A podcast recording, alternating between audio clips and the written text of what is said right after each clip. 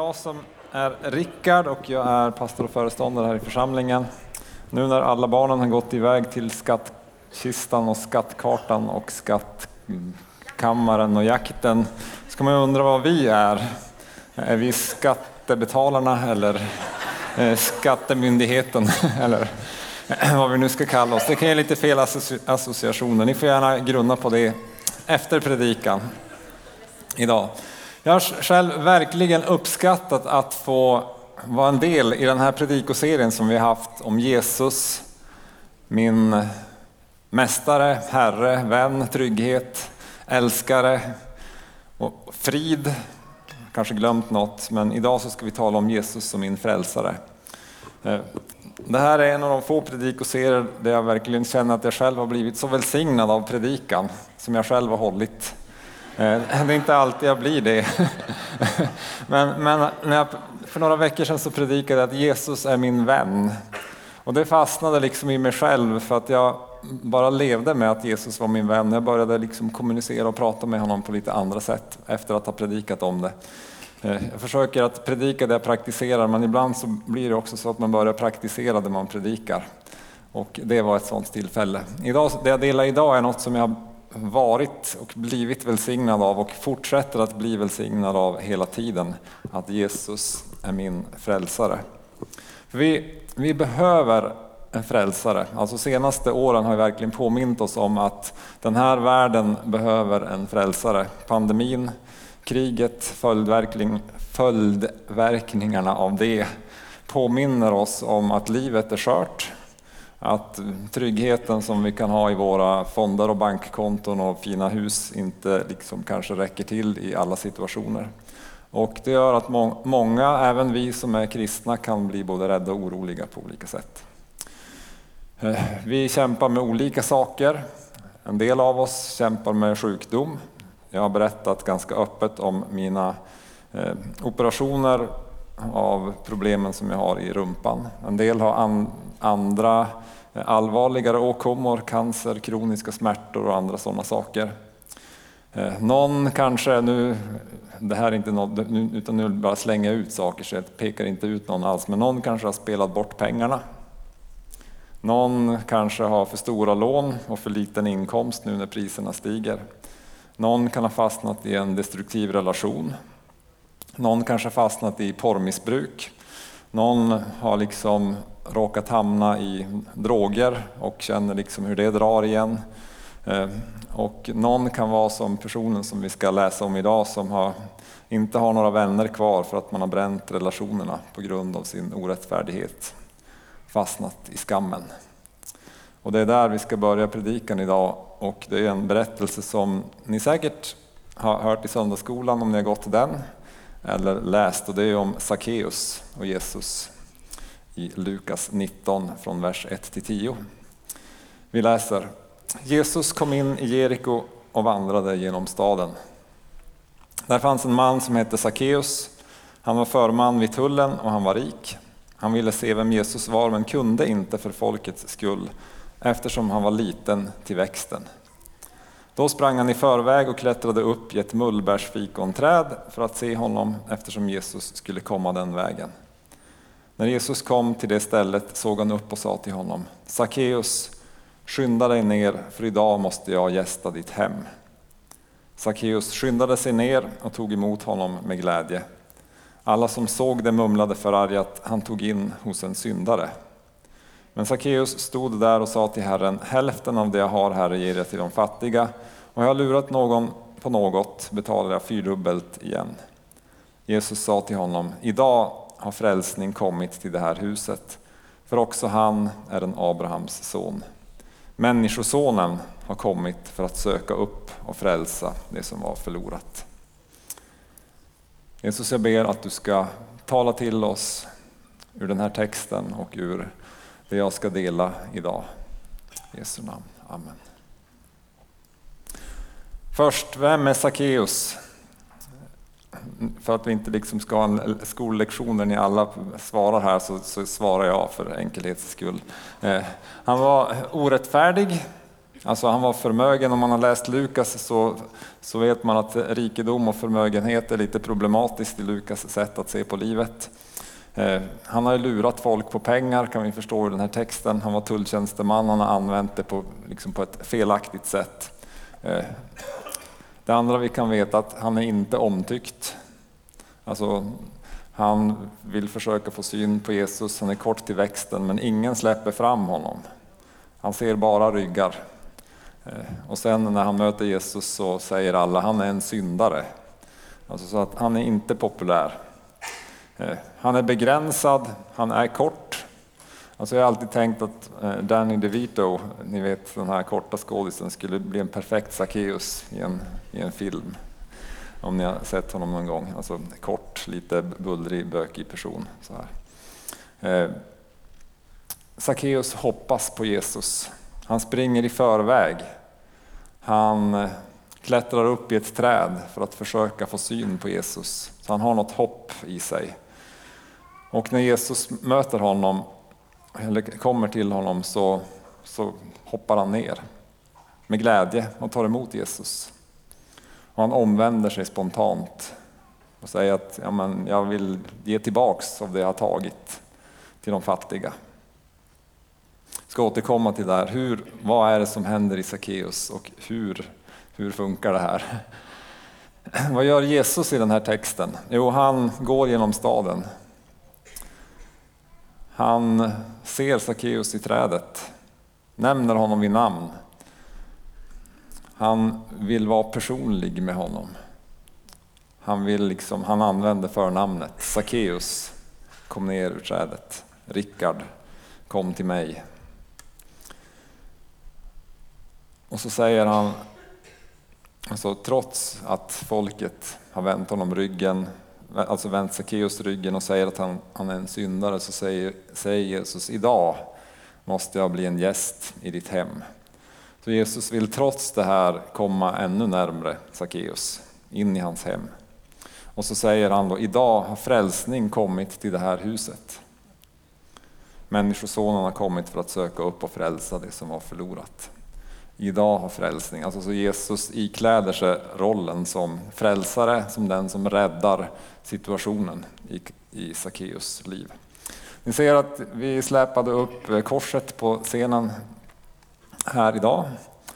Och eh, det är medvetet att det står här för det ska också få symbolisera eh, den här alltså predikan om Jesus som våran frälsare.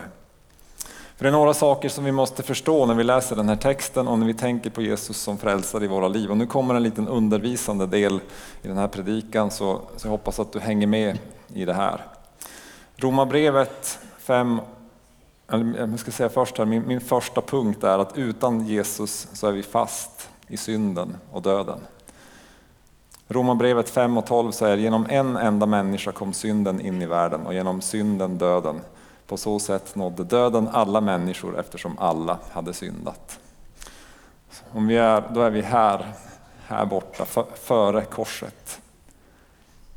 Alltså vi, synden, döden, eh, genom Adams synd som Bibeln undervisar så, så har det berört oss alla. Och det, det gör också att synden har fått fäste, ondskan har fått fäste, så vi är alla berörda av synden, precis som Sackeus.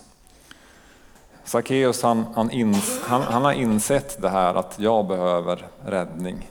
Men frågan är om du och jag har insett att vi behöver räddning. För det finns andra saker som vi kan, kan ta till. Alltså, jag nämnde några av de sakerna innan här som vi brottas med men som vi också kan fastna med. Men som vi också försöker an, använda på olika sätt för att medicinera oss och rädda oss. Alltså pengar, spel, eh, bankkonton, kärlek, relationer, pornografi, andra sådana saker, droger och sånt för att på något vis medicinera oss i det här tillståndet där, där synden har fått, och döden har fått fäste i oss. Man ska också kunna säga att liksom det, det drar oss ner, liksom synden är det som är här nere under oss som drar oss ner och vill, och vill hålla fast oss. Så det, det är då min första punkt. Utan Jesus är vi fast i synden och döden. Men Jesus har också kommit för att söka upp och frälsa det som var förlorat. Så Jesus kom till världen för att rädda människor. Inte för att döma människor att vara kvar i sin synd, utan för att ge evigt liv, för att förlåta, för att upprätta. Och han på korset, som, som ju står här som en symbol, så besegrar Jesus syndens och dödens makt. Så att vi kan få kontakt med Gud. Och det är ju den här vertikala, det här är horisontalt och det här är vertikalt. Jag måste påminna mig själv så jag säger rätt. Den här uppåt och neråt riktningen på korset. Vi kan få kontakt med Gud. Och det här innebär evigt liv för oss. I Romarbrevet 5 och 21 så står det, liksom synden regerade genom döden så skulle också nåden regera genom rättfärdigheten och ge evigt liv genom Jesus Kristus vår Herre. Här är det flera sådana här stora, stora och svåra ord. Eh, nåd, att nåden regerar. Att rättfärdigheten regerar. Alltså rättfärdigheten, det är vad Jesus har gjort för oss på korset.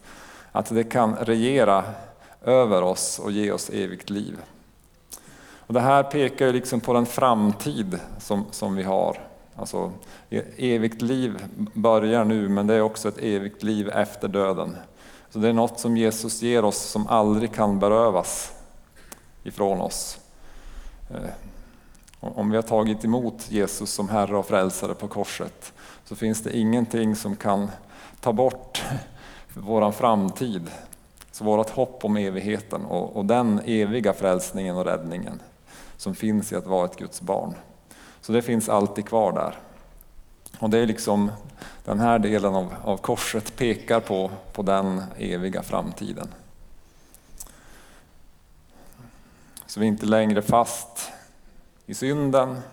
Det är inte synden och döden som regerar över oss, utan när vi är på rätt sida av korset så, så är det nåden, rättfärdigheten, livet, hoppet om det eviga livet. Det är det som regerar över oss. Jesus är Herre. Det är han som regerar och när vi har kommit till korset, omvänt oss och följer honom, så är det något annat som regerar i våra liv. Nu kommer vi till en, en, punkt i den här texten som är väldigt viktig, för det handlar inte bara om eh, förr och sen. Inte bara dåtid och framtid, utan det finns ett nu i den här texten. Idag har frälsningen kommit till detta hus. Paulus skriver i Andra Korinthierbrevet 6 och 2. Jag bönhör dig i nådens tid. Det är där vi är, nådens tid. Jag bönhör dig. Gud svarar på bön när vi är i nådens tid. På grund av korset så svarar Gud på, på våra böner. Bara det är en, en predikan, en djup undervisning. Jag hjälper dig på frälsningens dag. Och så säger Paulus, nu är den rätta tiden. Nu är frälsningens dag. Det innebär att idag är en dag av räddning. Det innebär idag att korset idag är närvarande som en symbol för det Jesus har gjort för oss. Att räddningen finns här för oss nu. Den finns här för dig nu oavsett din eller min situation så, så är korset närvarande. Jesus är närvarande som frälsare. Och det här betyder att vi kan ha hoppet i sikte. Vi har, har fått lämna, gått från död till liv. Det här innebär också, om man liksom, det här skulle behöva vara en eh, bibelstudievecka minst. Eh, men, men nu är det en 20 minuters predikan. Det innebär möjlighet till helande och befrielse. För räddningen som Jesus ger, det är liksom räddningen från synden och döden och alla dess konsekvenser. Det är alltså den räddningen som finns på den här sidan, där Gud hör bön och svarar på bön. Och vi, den här församlingen är en församling där vi frimodigt ber om helande. Vi ber för sjuka, vi ber om helande, vi ber om befrielse, vi ber att Gud ska göra mirakel och svara på bön. Nya testamentet är fullt av det. Jag har erfarenheter själv av att ha blivit helad från astma. Jag har sett människor bli helade från både hjärtfel, och från huvudvärk och brutna ben och en del andra sådana saker. Och om vi skulle fråga runt här så är det många som har blivit berörda av Gud på det sättet.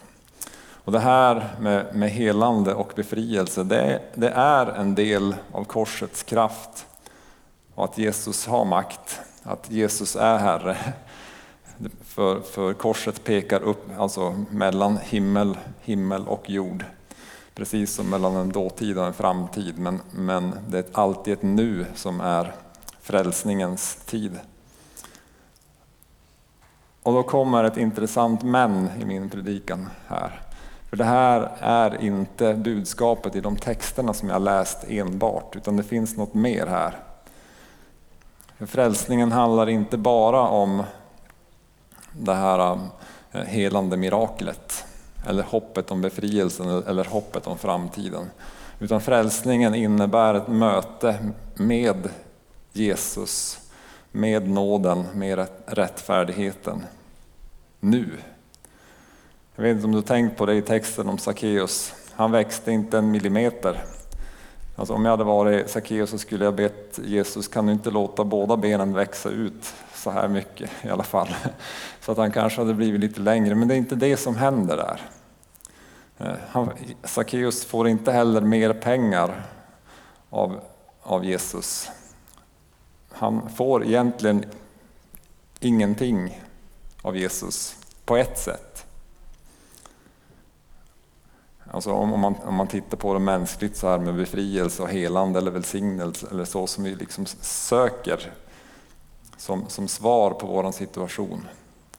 Men, men det Sackeus får, det är ett hembesök av Jesus som innebär så otroligt mycket nåd. Alltså den personen som är helt utstött, utanförskap, skam, skuld, vet att han har gjort fel, vet att han har ställt till det och lider av sin situation. Han får ett hembesök av Jesus. Där Jesus kommer med sin nåd. Jag vill äta i ditt hus. Det är liksom en ultimat, i den kulturen den ultimata bekräftelsen av att du är en person som är viktig för mig. Du är en person som betyder någonting för mig. Och världens frälsare, räddare, kommer på hembesök till Sackeus och möter honom med sin nåd. Och det tänker jag är en, en viktig dimension av korset, för vi hoppas så mycket på att Jesus ska lyfta oss upp ur vår situation så att vi på något vis ska sväva mellan himlen och jorden. Så här. Eh, och det, alltså vi, vi sjunger det i våra sånger och vi längtar efter och vi hoppas på det och det händer. Alltså det händer att Jesus helar och botar och befriar. Och vi på, på något vis får känna hur Jesus verkligen har liksom dragit upp oss. Men, men det, den, det vanliga, men otroligt starka, det är ju att, att, att vi får stå där. Och så, och så vet vi att mitt i det jag står i, mitt i det jag kämpar med. Mitt i all skam och skuld. Alla som har vänt ryggen mot mig kanske. Mitt i sjukdomen, mitt i allting så kommer Jesus på besök i mitt liv. Med, med all sin kärlek, med all sin kraft, med all sin nåd. Och nåd är inte bara ett tomt tomt ord, utan nåd är något som handlar om kärlek, omsorg, eh, upprättelse, närhet, närvaro, skönhet. Jesus kommer med det in i mitt liv. Och det är helt fantastiskt att, att Jesus vill vara en del av mitt liv, en del av min situation. Han vill vara där, han vill äta tillsammans med mig. Han vill stå upp för mig han vill eh, hjälpa mig att omvända mig. Han vill hjälpa mig att följa honom. Och där är fräls, alltså det som är så otroligt starkt i frälsningen. Och i det så får jag leva, jag vet att jag är befriad från, från det livet. För att Jesus är hos mig, han är med mig. Och jag vet att jag har hoppet om härligheten och jag vet att jag kan fortsätta att be om helande och befrielse och upprättelse. Men, men eh, oavsett vad som händer så vet jag att Jesus är med mig. Och det är, det är Guds nåd och det är det som är liksom styrkan i den här berättelsen om Sackeus. Det som händer det är ju att Sackeus upplever den här nåden på rätt sida av korset. Romarbrevet 5 och 17 skri, står det så här, för om döden kom att regera efter en endas fall genom denne ende, hur mycket mer ska då inte de som tar emot den överflödande nåden och rättfärdighetens gåva få regera i liv genom denne ende, Jesus Kristus.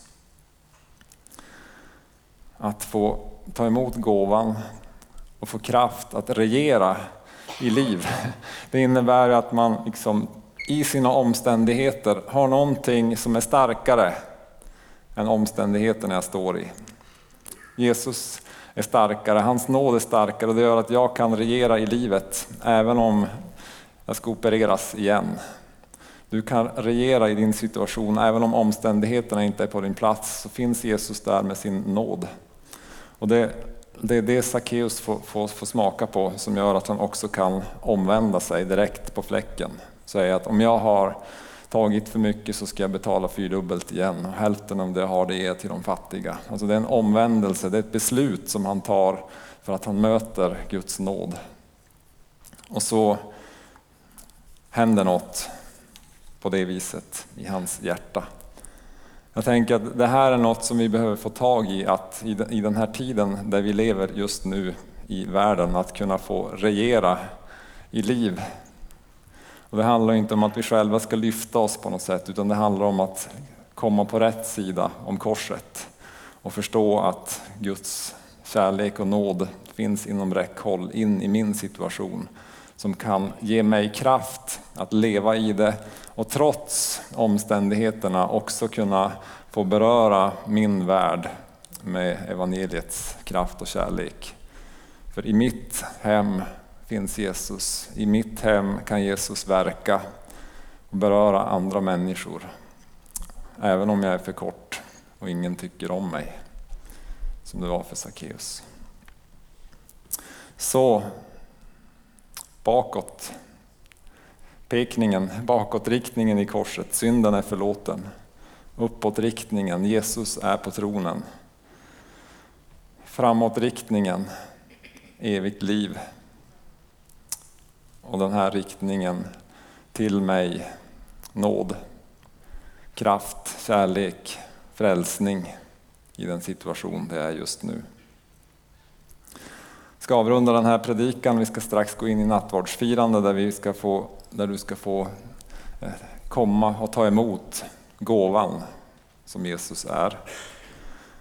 Det här kan innebära att du behöver hoppa ner från trädet och inte bara vara en åskådare. Det innebär att du kan behöva få ta ett, ett steg i ditt inre, i ditt hjärta, där du kliver ner. Där du ber om nåd, där du behöver, alltså på områden där du behöver hjälp. Några av dem nämnde jag i inledningen. Våra förebedjare bad här innan och fick en del olika saker som jag noterade här snabbt. Att någon kanske känner sig väldigt stressad över sin situation, orolig, någon som känner sig väldigt utmanad, som behöver omvända sig för att få komma hem till Gud. Kanske omvända sig, verkligen be om förlåtelse för det man har ställt till. För att också kunna bli använd i sitt hem.